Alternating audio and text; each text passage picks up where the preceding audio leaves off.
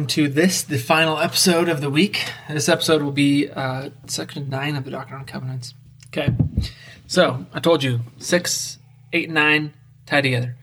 Section six, he's Oliver's promised you're going to be part of the work. You're going to, uh, you'll have the spirit of revelation. You'll be able to translate.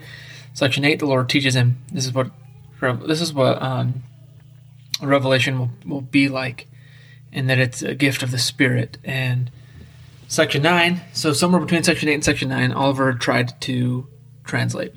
We don't know a whole lot about that experience and what it was like, but we do know that it did not go well uh, because of Section 9.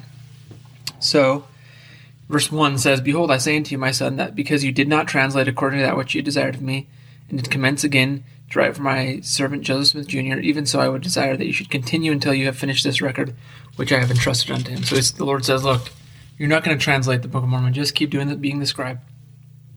He says, And then behold, other records I have that I will give unto you power that you may assist to translate.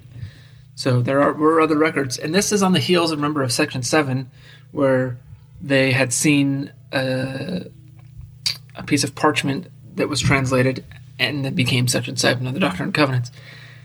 So there would be no doubt that the Lord would have other things that He could produce for them to translate. Now you get there's some other things that do end up getting translated, and uh, you know things from uh, that are in the Pearl of Good Price and, and, things like that. But the Lord promises them that there are other things that we'll need work on. And He says, "Be patient, for it is not wisdom in me." Uh, and it is not expedient that you should translate at this present time. So he says, Look, you tried but right now, let's just let Joseph translate. Let's get this work done. It's not it's not time for you to translate now. But why did it fail? And so the Lord tells him, "Behold, it is, uh, it is because you did not continue as you had commenced. So you started right, right? He, and if you listened to my last episode about the process of revelation, it's a process, and if you stop you know, oftentimes we go to the Lord and want we're we're sitting we're sitting at point A, and we want the answer that's all the way at Z, and so we ask for Z. So the Lord's going to say, "Well, that's not the way it works. That's let me ask you a question, redirect you to get you to ask the right question." And that might that's a process that might take time until you realize I'm asking the wrong question. I need to ask B, and you get B. Now you've got A and B, but you still want Z is still really like where you got to get to. But if you just stopped there and said, "Oh, I want Z again," well, then you have to work all the way back, right? Because you you didn't continue as you commenced from A to B to C. So it seems as though that's what Oliver had done. Oliver started correctly, but then um, just said, "All right, tell me what this says." Do not murmur, my son, for it is wisdom in me that I have dealt with you in this manner. Behold, you have not understood. You have supposed that I would give it unto you when you took no thought, save it was to ask me. Behold, I say unto you, you must study it out in your mind, then you must ask me if it be right. And if it be right, I will cause that your bosom shall burn within you. Therefore, you shall feel that it is right. It takes work, there's effort. Now, I will say this this section, verse 8, about the burning in the bosom and studying it out and pondering it in your mind, I do think it applies to certain situations and circumstances. That specifically, that type of work. But I think the main uh, thing here is the Lord says that work is involved. This is specific to Oliver and his uh, situation in trying to translate. Study it out. All right, I think this is what it is. Ask me if that's right. Yes or no.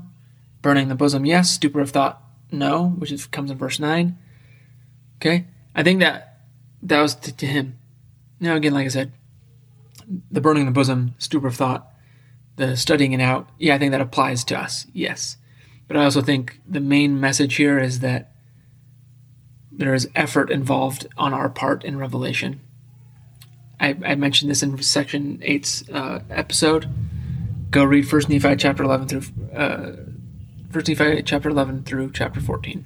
Look at the effort that is involved in Nephi answering questions and getting. Um, uh, there's a lot of action that Nephi takes in that journey of his of that revelation.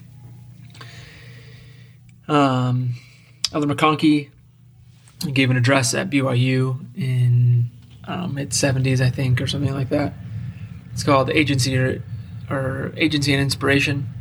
He talks about this exact thing that if we want just inspiration and we want to be inspired with everything that we do, and we're going to say, "All right, Lord, is this? I, tell me, is this right? Yes or no? All right, should I eat some Froot Loops this morning? Should I do this thing? Should I do that thing? Should I even even big decisions like should I marry this girl? Should I take this job? Yes, we should absolutely seek his guidance. But we should study those things out in our mind. We should weigh pros and cons. We should say, what's this like? We should then make a decision and then say, hey, Lord, this is the way that I think that I want to, I want to do this. Is that the right decision? Because now, guess what we've done? We've used our own agency, made a choice, and then just sought some confirmation. And the Lord is going to do one of three things. He's going to say, yes, burning in the bosom. He's going to say, no, a stupor of thought. And it may not be a burning in the bosom, it may not be a stupor of thought, but in one way or another, to you, in your circumstance and situation, he's going to say yes or he's going to say no. Then, the third option is he might say nothing, which is his way of saying, I trust you. I trust your agency. You've followed the Spirit to this point. Do what you feel is best. And if it ends up being wrong, he'll stop you before that action, you know, or he might let you learn a lesson in a in a way, but it's going to be something that is for your benefit and good, right? And that you probably would have learned with either decision. And so basically, what I'm saying is the Lord answers in one of three ways: yes, no, and you know, it's up to you, which is oftentimes the answer we don't like to hear. And I think in my life, I I get that maybe even more often than the yes or the no. So long as I've followed the Spirit, the Lord wants us to use our agency. It's why we're here. It's what we're on the earth for. Elder Bednar, uh, in his uh, October 2020 address, talks about a test and a proving process, and, and prove, prove we will prove them herewith. You know, that's that's the, the point of his talk is is us, quote unquote, taking the test of life and immortality and the word test, as he mentions, is nowhere found in, in any scripture, but proving is. And how can we prove ourselves if, if we're just saying, Lord, tell me what to do all the time? No, that's not how it works. We're here to show our agents, to use our agency, to show our faithfulness to Him. And sometimes the choices we need to make to Him, it doesn't matter. One, either way, the Lord will be able to say, you know, take the job in Dallas. It can be, and that's it's, it's saying. I mean, it can be big, life changing decisions. Take the job in Chicago or take the job in Dallas. And the Lord says, you know what? It's up to you. No matter where you go with with this decision, I'll be able to use you as an instrument because you followed the Spirit in making this choice. You followed the Spirit up to this point. And we can easily fall prey to the trap of just saying, "Give me all the answers." Um, you know that's what Oliver that's what happened with Oliver. That's but look at um, go back to the the brother of Jared in Ether. He's building the ship and he's got these problems and he says Lord I've got these problems. I need to know how to steer. I need to know how to breathe. We need light. And the Lord is like all right cool um your unit well like you can't have any windows with light we'll deal with that hey, with the with the whole air thing, just cut these two holes. And he tells you. He told him the answer. He guided him exactly and specifically. And then the brother Jared goes back and said, "Oh, okay, thank you for that. I went and did that. I've taken my action. I've done my work. So I've followed your direction. I've followed the spirit. Uh, yeah, but so what about the uh, light thing? Oh yeah, so don't worry about the um, guiding of the, of the steering. I got you covered. And what do you want? What do you want me to do? So here's another answer. He says. So one answer was, you came to me, you prayed, you thought about it. You know how. I'm going to tell you how to do it. Go cut this. You go do the work. Now you follow the Spirit. You've proven yourself worthy. So then the Lord says, All right, I'm going to take care of this other thing for you. I'm going to guide you completely on this journey. I'm going to give you this answer. Know how to steer. But what do you want? What do you want me to do?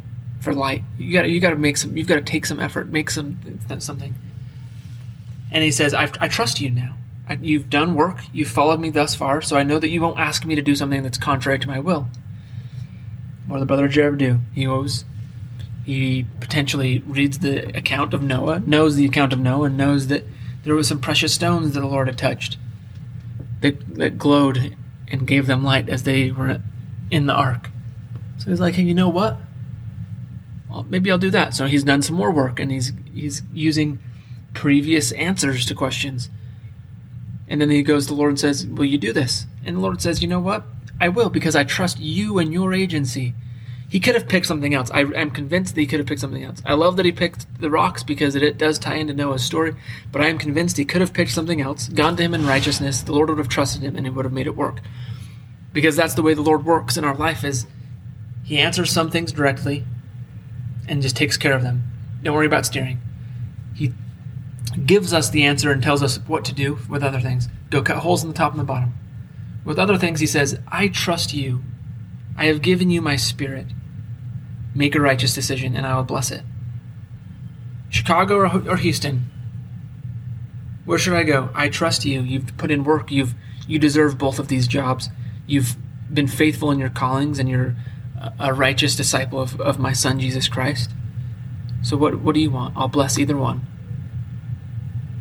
That's the way the revelation works. And it's from A to B to C to D, and not from A to Z that immediate jump. And from A to B, he might give you the answer. From B to C, he might just say, you know what, here, uh, uh this is what you need to do. And you go do that. And, oh, that's C. And you, okay. And then for D, he might say, what do you want D to be? How do you, what step would you take to make this work? Okay, and then you would say, I'm going to use my knowledge of A and B and C and how this works.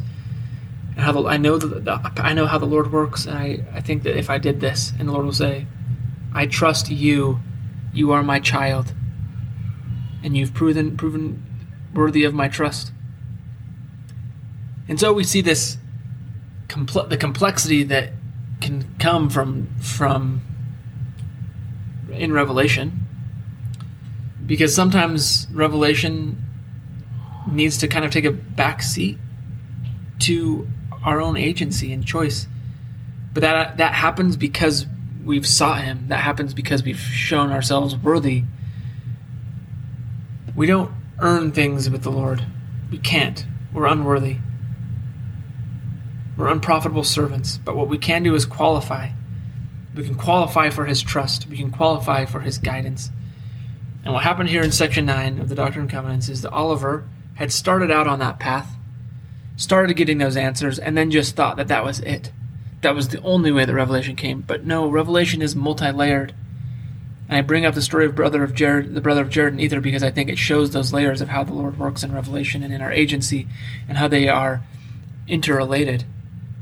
And Oliver, to his credit, continued working.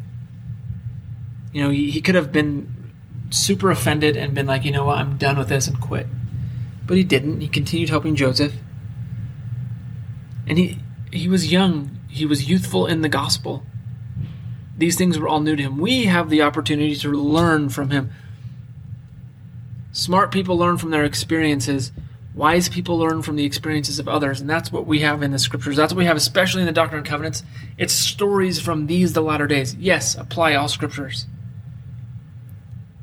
Apply all scriptures to yourself.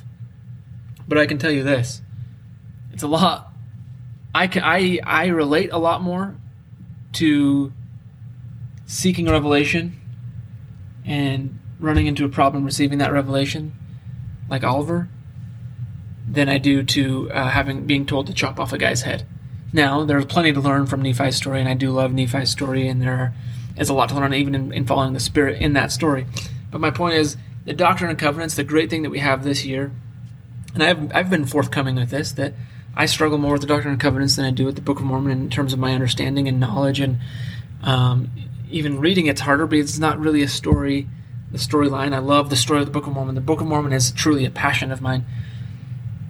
Um, but I do, I love the scriptures in general, and I love the Doctrine and Covenants. And one of the reasons I'm beginning to love the Doctrine and Covenants this year is because I'm beginning to see this connection that Smart people learn from their experiences, wise people learn from the experiences of others. And here we have in the Doctrine and Covenants the experience of people in the same dispensation as us. Yeah, it's 200 years ago. But man, that's much closer than any other standard work that we have. And we have the opportunity to continue learning from other people, from our prophets and our apostles as they speak to us through the, in the Liahona, even on social media, as as they talk to us and teach us from the pulpit and general conference. But in, in this year, in our study of the Come Follow Me, we get to learn from Oliver's mistake, and we get to learn how revelation can work in, in our lives.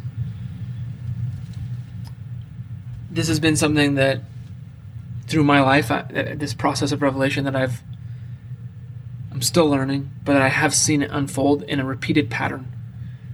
And that pattern mirrors section 6, 8, and 9 of the Doctrine and Covenant, Covenants. It mirrors 1 Nephi chapter 11. It mirrors Ether 3 and 4, or uh, 2, 3, and 4. The Lord works in patterns. He, he, all things are done in wisdom and order.